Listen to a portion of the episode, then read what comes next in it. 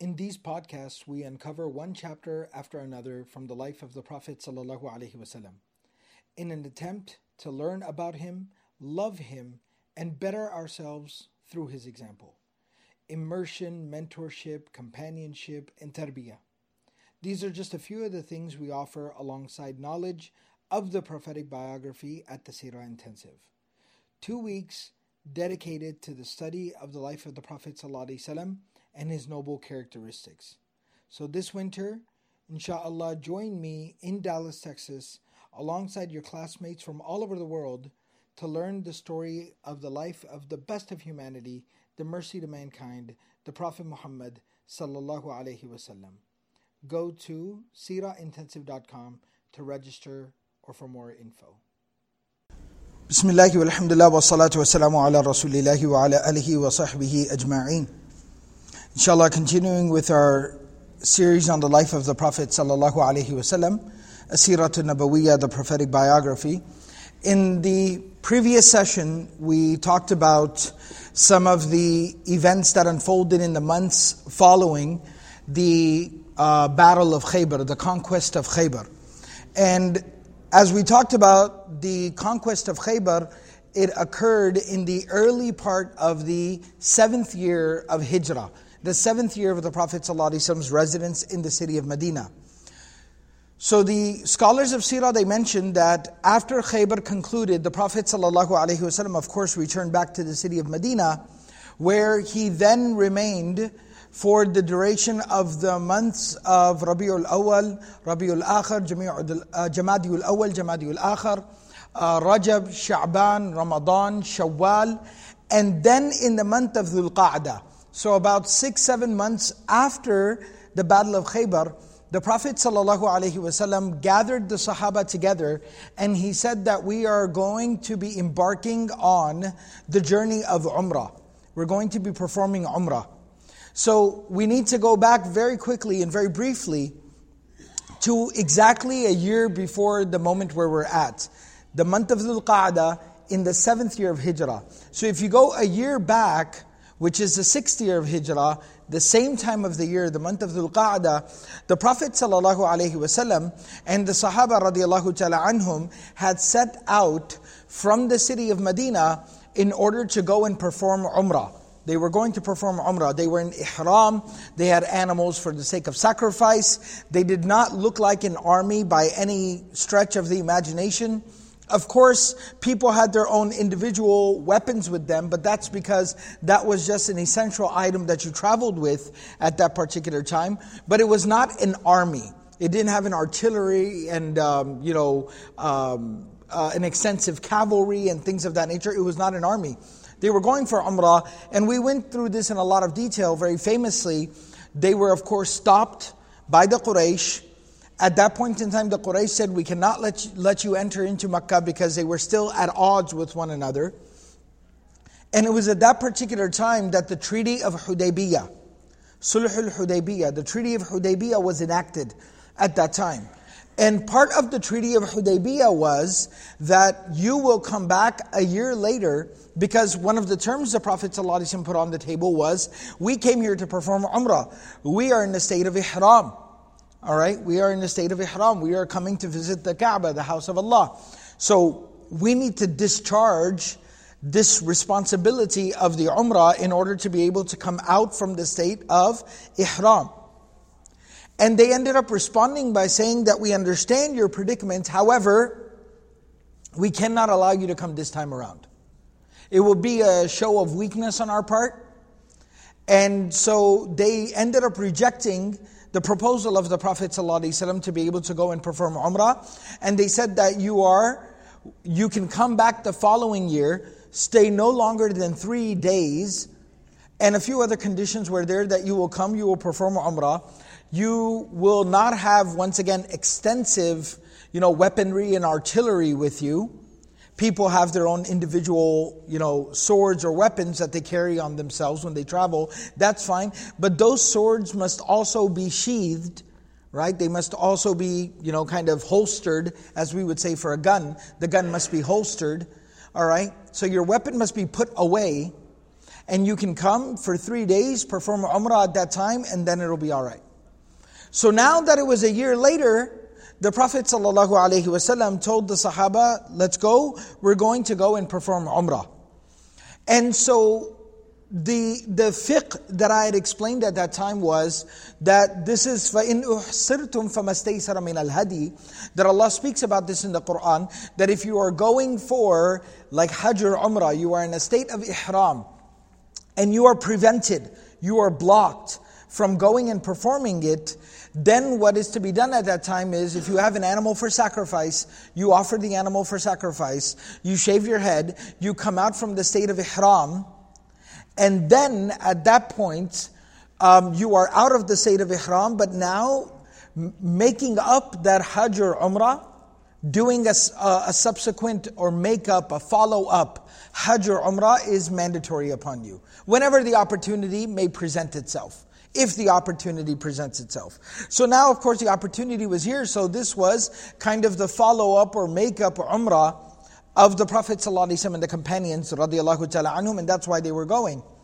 So this particular umrah, for this very reason, has three different names that it's been referred to. Some scholars refer to it, some books of history have referred to it as Umratul Qada. Umrah al Qada. The word al Qada in the Arabic language means like a follow up or a makeup of a missed or a violated, dis- disrupted act of worship. Okay, a missed or a makeup of a disrupted act of worship. The example for that is if, for instance, somebody misses the time of Maghrib, they miss the Maghrib prayer, then once the time for Isha comes in and they are now praying their Maghrib before they pray their Isha, that is known as Al-Qada. Right? They miss the prayer and they're making up for it. Similarly, that's if you miss an act of worship. For a disrupted act of worship, it is also similar. How so? If somebody is fasting, if somebody is fasting, and let's say that while they are fasting, it's a month of Ramadan, it's a month of Ramadan, so it's a mandatory fast, so that it, the ruling is universal across the board. And while they're fasting in the month of Ramadan, which is mandatory, obligatory, uh, for some reason or another, their fast becomes violated. Maybe they start traveling. They, they're traveling in the middle of the day, and as they're traveling, they decide to take the dispensation of traveling and they eat or drink something right? And therefore they did not finish their fast. That's a disrupted act of worship. Another example of that could be somebody, um, you know, was fasting, and then in the middle of the day, while they're fasting, again in the month of Ramadan, they start to feel ill, they start to feel sick, and due to whatever advice that they're given by you know a doctor or medical professional that you should go ahead and maybe drink some water or take some medication whatever the case may be and they end up leaving the fast in the middle this is a disrupted act of worship. It was not completed. So, what they will have to do now is they will have to do it again. They will have to follow up. All right, so that's what Al Qada refers to. So, Umratul Qada, it is the makeup or follow up Umrah of the Prophet. Another name for this is Umratul Qisas. Umratul Qisas. Al Qisas in the Arabic language, again, um, in, in Islamic terminology, like in fiqh, it has a more specific meaning. It is basically retribution, legal retribution, where the court grants someone retribution for something wrong that was done to them. But linguistically speaking, qisas means when something's taken from you, the replacement for that. So, because the Prophet ﷺ and the Sahaba were going for Umrah, and they were in Ihram, and they were prevented, that Umrah was taken away from them by the Meccans, this was now making up for that missed opportunity. This Umrah was being given to them for that one Umrah that was taken away from them. And that's why it's called the Umratul Qisas as well. Allama Suhaili, in uh, his book, he basically prefers this particular name.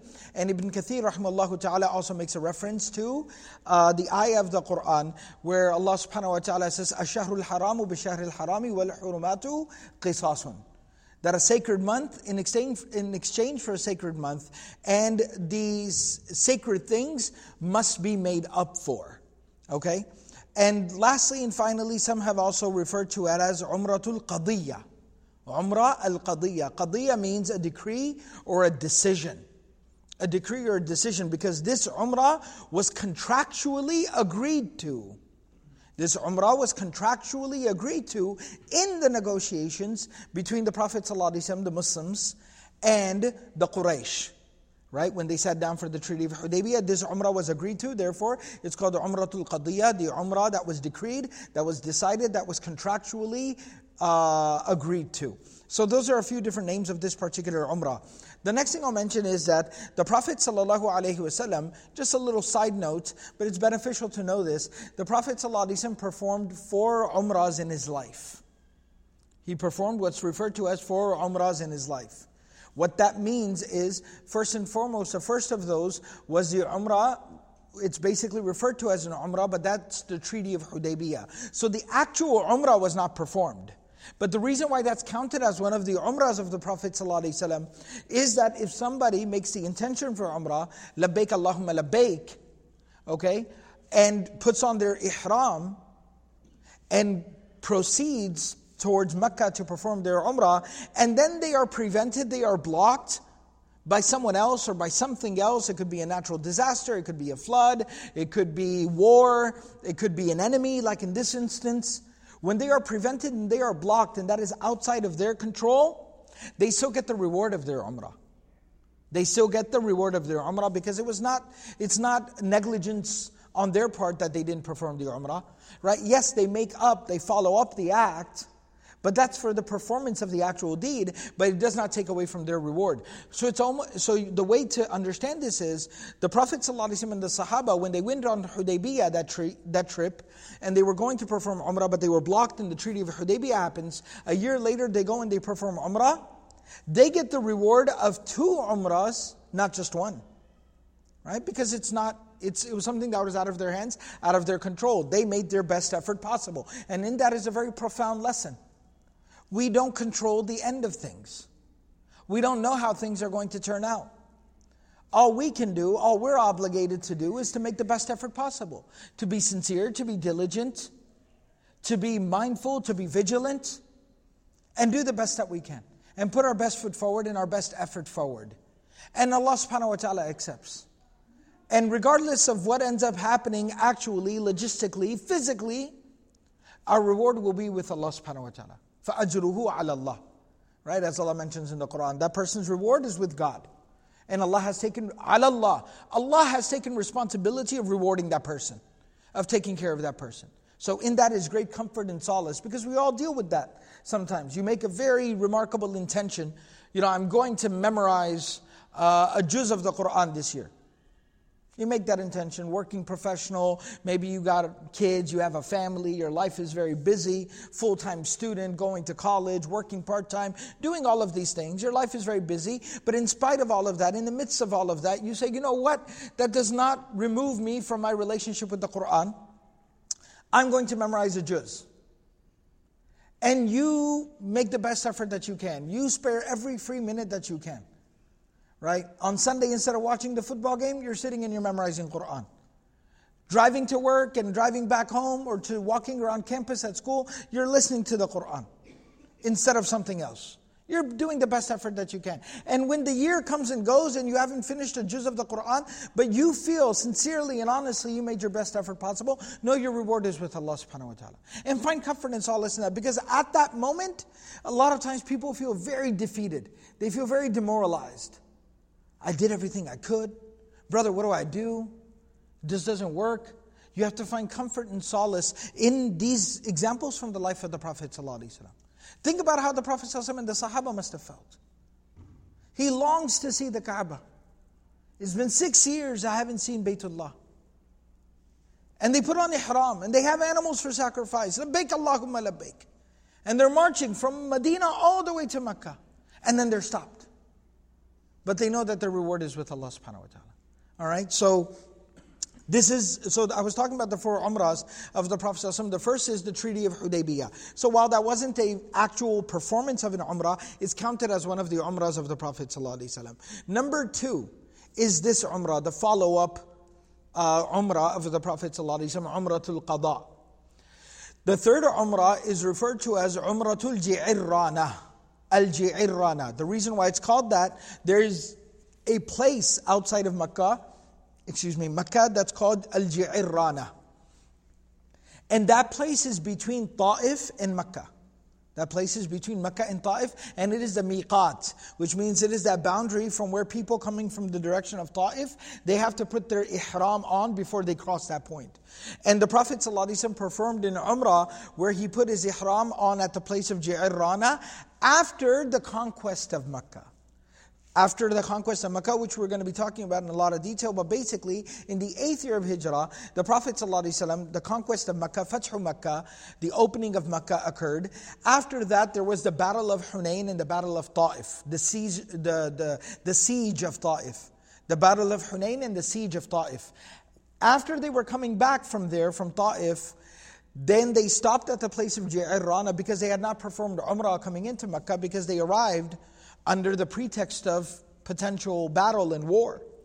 But now that there was peace and safety and Mecca was secure, the Prophet ﷺ said, We have to still perform our Umrah for coming to Mecca. So then they did Ihram from Ji'arrana and they performed Umrah. That was the third. And the fourth one was the Umrah the Prophet ﷺ performed before Hajjatul Wida.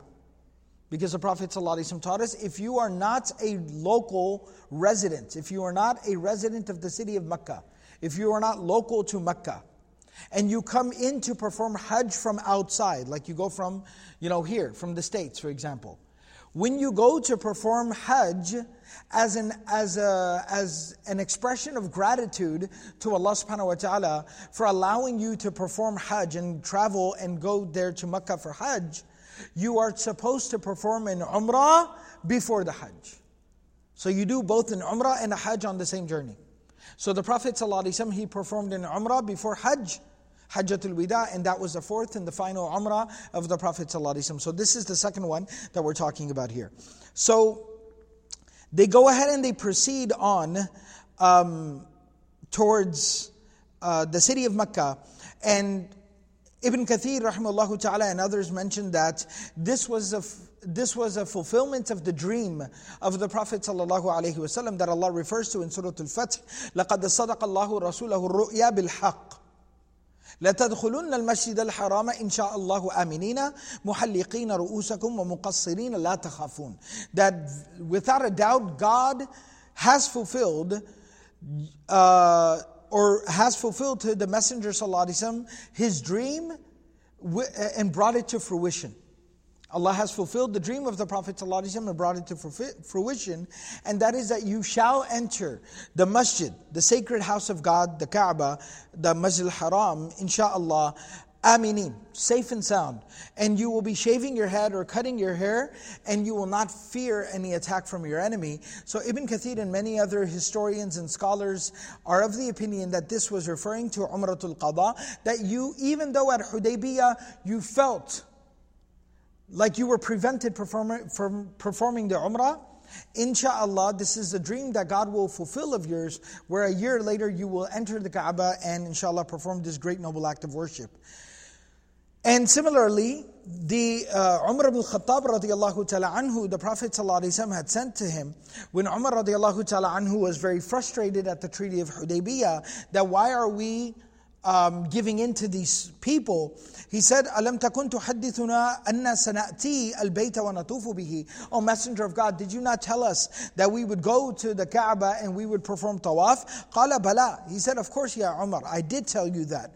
فَأَخْبَرْتُكَ جزاك الله خير, thank you. أَفَأَخْبَرْتُكَ أَنَّكَ تَأْتِيهِ عَامَكَ هَذَا He said, but did I tell you that you would be doing it this exact year?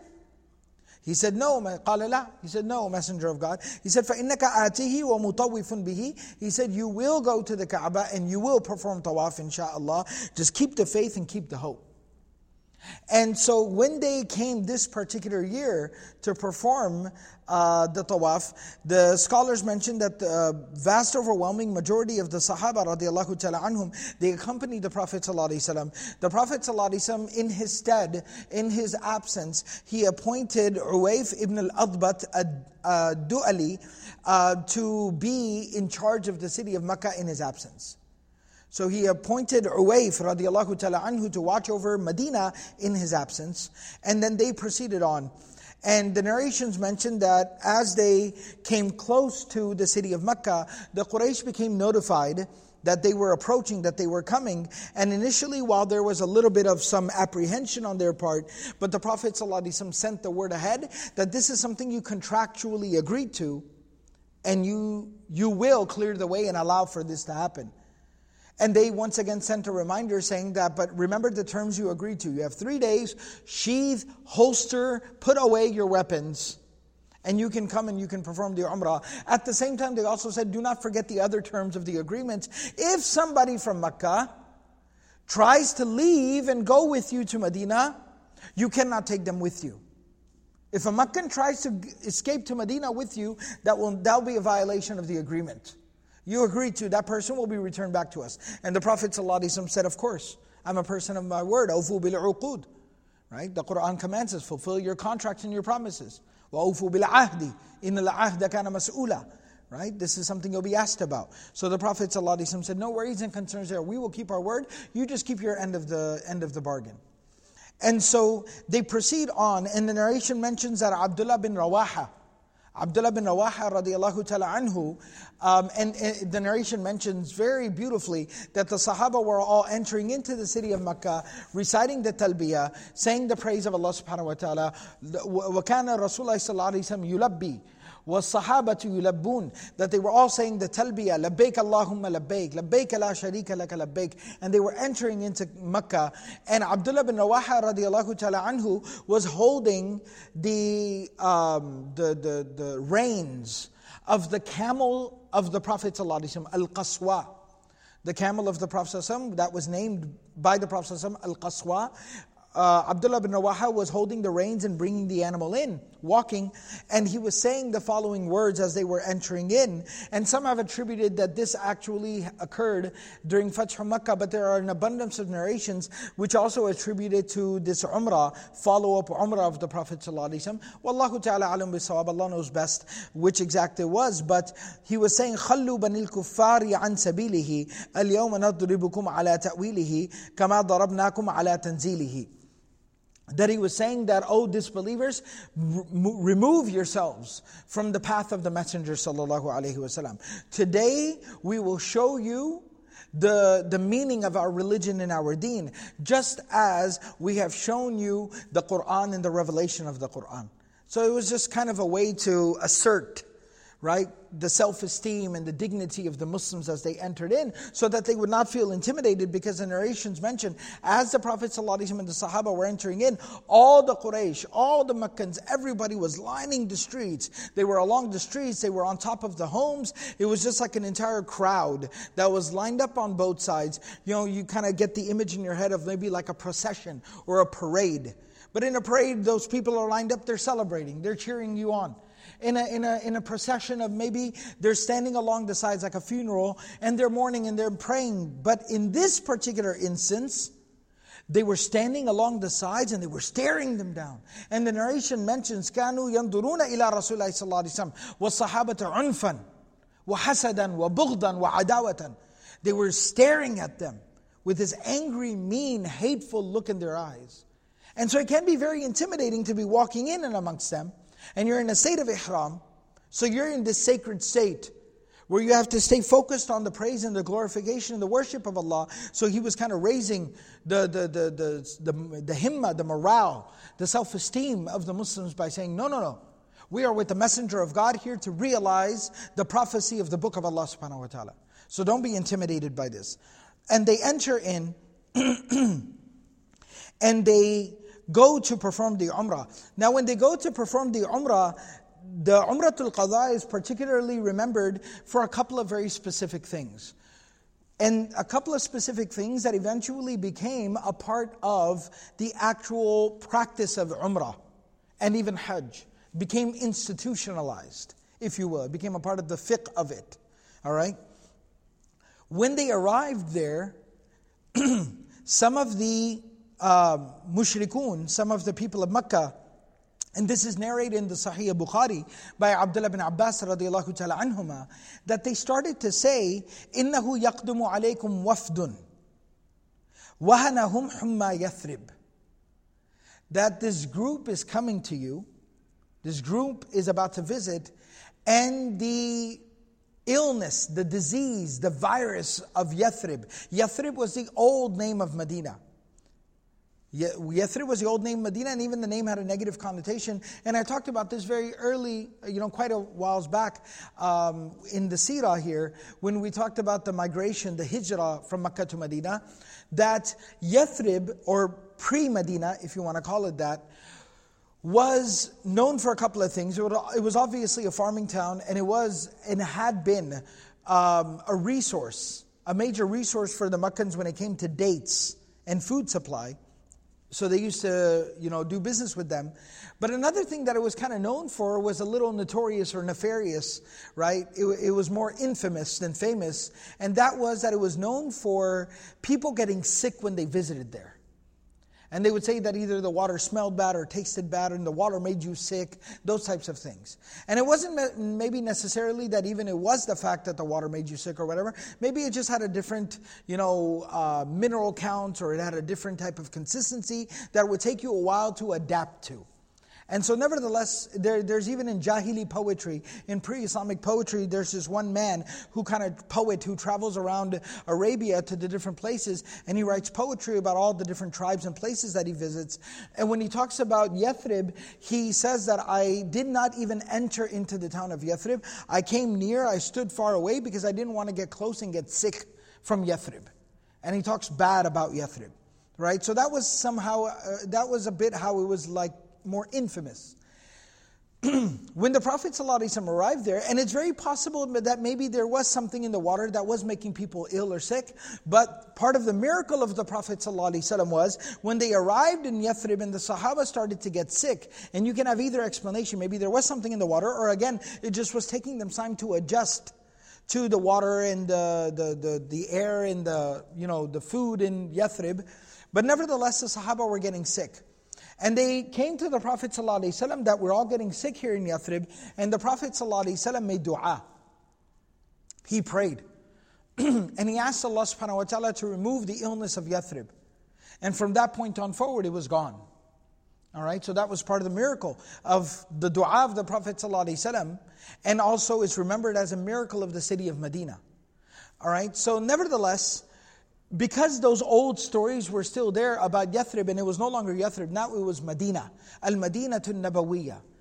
Right? Medina to Nabi sallallahu alayhi wasallam. It was the city of the Prophet sallallahu alayhi wasallam. So the name was now Medina. Nevertheless, because those old stories were there, they started spreading these rumors saying this group is coming and the disease of Yathrib has weakened them, has made them frail, has broken them.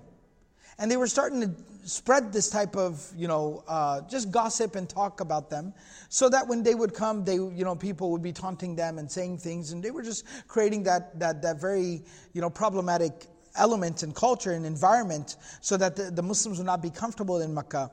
The Prophet ﷺ received news of this. He received news of this. So the Prophet ﷺ implemented a solution. He implemented a solution, and the solution was threefold. There are three things that are mentioned. Number one, the Prophet ﷺ instructed the Sahaba that as you approach the tawaf of Umrah, then what you do is the ihram, how it's normally worn. Now, I don't want to get into a detailed, you know, session on the fiqh of uh, ihram or hajj or umrah, but just real quickly, if you can kind of stay with me and kind of visualize it. Everyone has either either somebody has done umrah or at the very least, or, or been in ihram, or they've at least seen what ihram looks like. So for the men, there is a specific. Um, there's there's some specific rules and regulations in terms of what to wear. And the men wear a lower garment that's tied around, all right? And then how you would kind of wrap a towel maybe around your waist. So there's a lower garment, and then there's an upper garment. Now, typically, normally, the way the upper garment should be worn is it's kind of worn like a shawl, it's worn over your shoulders, all right? Like you would wrap a shawl around yourself. But the Prophet said, when you come and you're getting ready to perform the tawaf of your umrah, then what you do is you uncover your right shoulder. You uncover your right shoulder and you bring the ihram from beneath your right arm, from your armpit here, and you can just kind of fling it over your shoulder. So, what that does is it creates that where the left shoulder is covered, the chest is covered, the back is covered, but the right shoulder and the right arm is now outside, it's exposed. And obviously, if you, even if you just picture it in your head and you get the visual, that's kind of a, it gives like a warrior type look to a person, right? Where you got the arm exposed, right? So it gives that warrior type look to a person. So that was one thing. Because the Prophet ﷺ said we need to look strong. The second thing the Prophet ﷺ instructed them to do was tawaf, which, which is one singular act of worship. It is, a one, it is one act of worship, like two rak'ahs. Think about how the different components in Salat al-Isha, let's take Salat al-Isha for example, it's four units, four rak'at. It's got four rak'at in it. And each rak'ah has a qiyam, has a ruku', has two sajdas, has so many different components. Okay? But all of it together is one singular act of worship. Everybody understand that? Okay? Similarly, tawaf has a few components. Tawaf is you circle around the Kaaba counterclockwise seven times. You make seven circles, seven circuits. And then you go and you pray two rak'ahs. Okay? All of that together, even though it's seven circuits and two rak'ahs, all of it together is considered one tawaf. All of that is called one tawaf. So a lot of times people have a misconception about that, right? Seven circles and two rak'ahs is called tawaf. All right? So the Prophet ﷺ said, when you go to perform tawaf, the first three of the seven circuits, when you do them, do not just simply walk.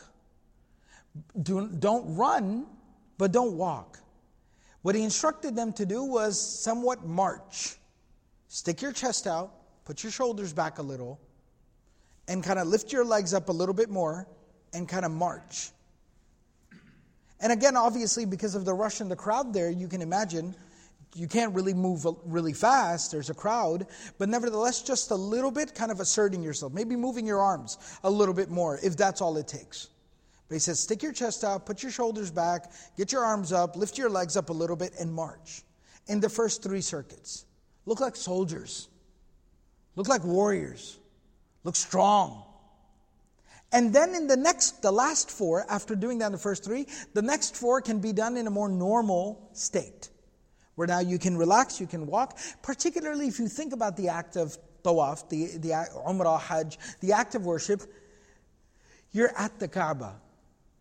And anyone who's been, and even those who haven't been can also imagine how humbled you must feel there to be there at the most sacred place on earth the most majestic place on earth.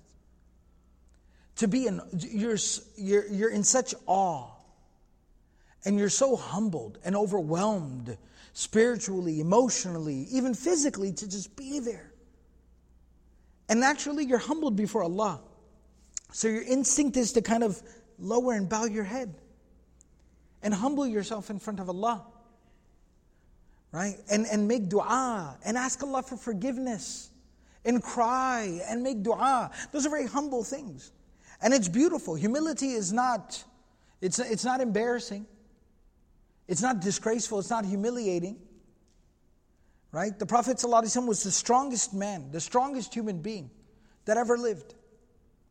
And the Prophet ﷺ, when he would pray at night in front of Allah subhanahu wa ta'ala, he would cry and cry and cry so much that his beard would become soaked, even his chest would become wet with his tears.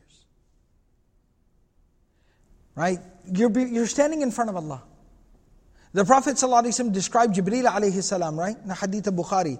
He's as t- so tall, so huge, that his feet are on the ground, his head is in the clouds. He, when, he, when he opened up two wings, he covered the entire horizon from the east to the west. You couldn't see anything. And he had 600 of such wings. He moves at the speed of light. On the night of Al-Isra wal Mi'raj, the Buraq was moving at the speed of light, and the Prophet ﷺ said, Jibreel was next to me the whole time. Think about how powerful Jibreel alayhi is. But the Prophet ﷺ said that when we reached the point of Sidratul Muntaha where Jibreel stopped, the Prophet ﷺ said Jibreel was so humbled in front of Allah, he was like a torn, tattered piece of cloth. It's like he fell apart in front of Allah because of the majesty and the greatness of our Lord. So humility is a beautiful thing. So the Prophet ﷺ understood this is an extremely intimate, personal, vulnerable, humble moment. But he said that you make this display of strength how your religion has empowered you, your faith in Allah has empowered you. In the first three circuits, in the next four, then you can return back to your humility because the point is made. And then the third thing that some Ibn Abbas in a narration also mentions is, and there's other asbab for this, there's other causes or reasons for this that the Prophet mentioned as well, but nevertheless, Ibn Abbas mentions this uh, being one of the reasons for it as well, that when you do sa'i, when you walk between Safa and Marwa, right? When you walk between Safa and Marwa, then there's that little point in the middle, in between, closer to Safa, Al Milain Al Akhdarain, right? Where you basically kind of speed up and once again just kind of jog or kind of march a little bit more, all right? A little bit more of a brisk pace. And again, that was something the Prophet instructed the Sahaba to do. And part of the benefit was, again, it shows the strength and the conviction that you have in your faith, in your belief, in your religion. So, this was this is something very notable out of Umratul Qada that what we know today as something we do in Umrah, especially for the men who are, who are wearing those garments. That and by the way, this instruction was for the men only, not for the women folk, but it was only for the men. So now, as brothers probably can notice, when we get there, we uncover the right arm, the right shoulder, and we kind of in the first three circuits do a little bit of this when you're instructed to do that. Now you know exactly why. It happened at that time because once again at the Kaaba, at the Haram, they had basically surrounded the area just stacked up with like a huge crowd, like a spectator crowd, just watching, an audience watching. But they weren't watching in awe, they weren't watching in curiosity, they weren't watching in celebration, they were watching in anger, kind of staring them down. And they had already spread the rumor that watch them, watch them, they're going to look all weak and frail and broken. And then when they did this, it kind of silenced all the critics, it silenced them. The only question that then follows, and this is something very beautiful, is that um, so some entertain the idea, and I'm kind of jumping forward a little bit, that the Prophet ﷺ did this to kind of make a, a, a show, a display of that strength because of the, um, you know, the, the, the, the people of Mecca and the way that they were criticizing the Muslims and talking about the Muslims and the Prophet. So, was that only relevant because the enemy was there and they were watching over them? Or we obviously do it till today, but what's the explanation of doing it till today? So there is a narration where Umar ibn al-Khattab radiallahu ta'ala anhu, he basically talked about this. He was asked about this during his khilafah. And he said, um, فِيمَ الرَّمْلَانُ he says that even though we used to do the ramal, kind of the marching, at the time of the Prophet ﷺ to show the strength of Islam, وَقَدْ أَتَّى اللَّهُ الْإِسْلَامَ Like somebody asked him, why are we still doing ramal when Allah has now strengthened Islam? We don't got to show nobody nothing now. Why are we still doing that amal? Somebody asked Umar radiallahu ta'ala anhu during his khilafah, and he said, وَمَعَ لَا نَتْرُكُ شَيْئًا فَعَلَهُ رَسُولُ اللَّهِ صَلَى اللَّهُ عَلَيْهِ وَسَلَّمَ He said, yes, you're right. The Prophet taught us to do it when we needed to show the enemies that we were strong. Now, we don't have to show anyone anything there at the Kaaba but we will not leave something that was done by the Prophet. He did it, and that's the overwhelming dominant position of the scholars that madat is sunnah, as Ibn Abbas and others suggested, that basically the sunnah has been established, and that is what we practice till today. Now, continuing on, kind of just the narration of you know the umrah that they were performing. Um, so, as I mentioned, the mushrikun had all kind of gathered around there um, and were watching over them.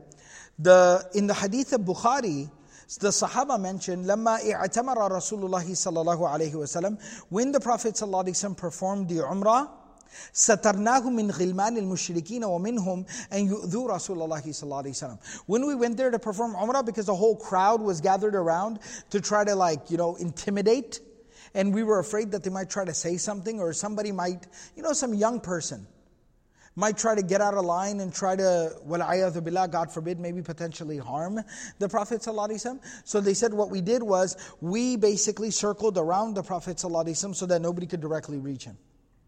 And we kind of covered the Prophet and we got around him to shield him, just in case somebody was going to get out of line. And this is mentioned in Bukhari. So it shows how cautious and careful and how diligent the Sahaba were about the Prophet Another thing that's mentioned in the narration is the Prophet ﷺ, when he came for this Umratul Qada, he himself was riding his camel, Qaswa, the she camel, Naqa.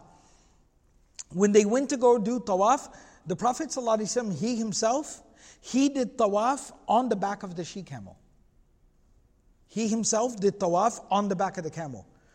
because of the advanced age of the Prophet ﷺ at this particular point, the Prophet ﷺ was nearly 60 years old. They had traveled from Medina to Mecca. So the Prophet ﷺ did tawaf on the back of the camel. That's why we see today it's okay and it's permissible if somebody's not able to, that they can do tawaf in a wheelchair. Right? That's why it's okay. So the Prophet ﷺ did tawaf on the back of the camel, and when they got to the point of Al Hajj al Aswad, the Prophet ﷺ was holding in his hand uh, like a walking stick, and the Prophet ﷺ reached out from the back of the camel and touched Al Hajj al Aswad, the black stone, with the walking stick that he had. The Prophet ﷺ is proven and established, as we'll see in the future, in the future visits of the Prophet ﷺ, he is proven and established to do the tawaf on foot as well, kissing the black stone physically as well. But in this particular trip, when they got there for the Umrah itself, that very first Umrah, that tawaf you do for the Umrah, the Prophet ﷺ did it on the back of the camel, um, and he touched the Al Hajj al Aswad with you know, the staff that he was holding. Hisham basically mentions min ghayri illatin that it was not that the Prophet ﷺ was like sick or ill, but nevertheless what probably contributed to this was two things. He maybe felt exhausted and fatigued from the journey itself, nearly being 60 years old. And secondly, Secondly, was the Prophet ﷺ out of his mercy, and this is part of the prophetic, uh, you know, this is part of the prophetic responsibility, if you will, part of the prophetic mission. He would also do these types of things to demonstrate its permissibility, libayan al jawaz, to demonstrate it is permissible, so that from that point on forward until the end of time, Whenever anyone would go to perform Hajj or Umrah and is physically not feeling capable of doing the tawaf, they can find comfort and solace in the fact that they could do a tawaf on the back of a camel, or in our case, in a wheelchair, if the situation arises. So this is the part of the mercy of the Prophet ﷺ, rahmatul alameen, that he demonstrated that even such a person could end up doing their tawaf. And in this manner, the Prophet ﷺ and the Sahaba radiallahu ta'ala anhum, they performed their umrah, they completed uh, their um, umrah, and um, they remained there in the, the city of Mecca for a total of three days. And at this particular point in time, we'll be talking about two things. Number one was the Prophet ﷺ's marriage to the mother of the believers, Maymunah Maymuna bint al-Harith, radiallahu ta'ala anha, all right, one of the wives of the Prophet and a mother of the believers, Maymuna radiallahu anha. The Prophet was married to her at this occasion. And secondly, we'll also talk about the departure from the city of Mecca and some of the things that transpired. There were a couple of very interesting things. Uh, there was a little bit of tension as the Muslims were leaving the city of Mecca back to Medina. There was a little bit of tension, a little moment of tension there between the Meccans and the Muslims. And secondly, there was also a very um, there was also a very serious case about the custody of the daughter of Hamza radiallahu ta'ala anha. The daughter of Hamza radiallahu ta'ala anha who was orphaned who had lost her father Hamza radiallahu ta'ala anhu, there was a case of her daughter who was in Mecca at that time, that what's going to be done with her and her custody and her situation. So inshallah, these three things, the marriage of the Prophet to Maymuna, the departure from Mecca and the tension that arose, and thirdly, the custody of the daughter of Hamza radiallahu ta'ala anhu. Uh, we'll talk about all of those three things inshallah in the following session. We'll go ahead and conclude here. May Allah subhanahu wa ta'ala give us the ability to practice everything that's been said and heard. Subhanallah wa bihamdihi, subhanakallahum bihamdik, nashhadu an la ilaha illa anta, nastaghfiruka wa natubu ilayk.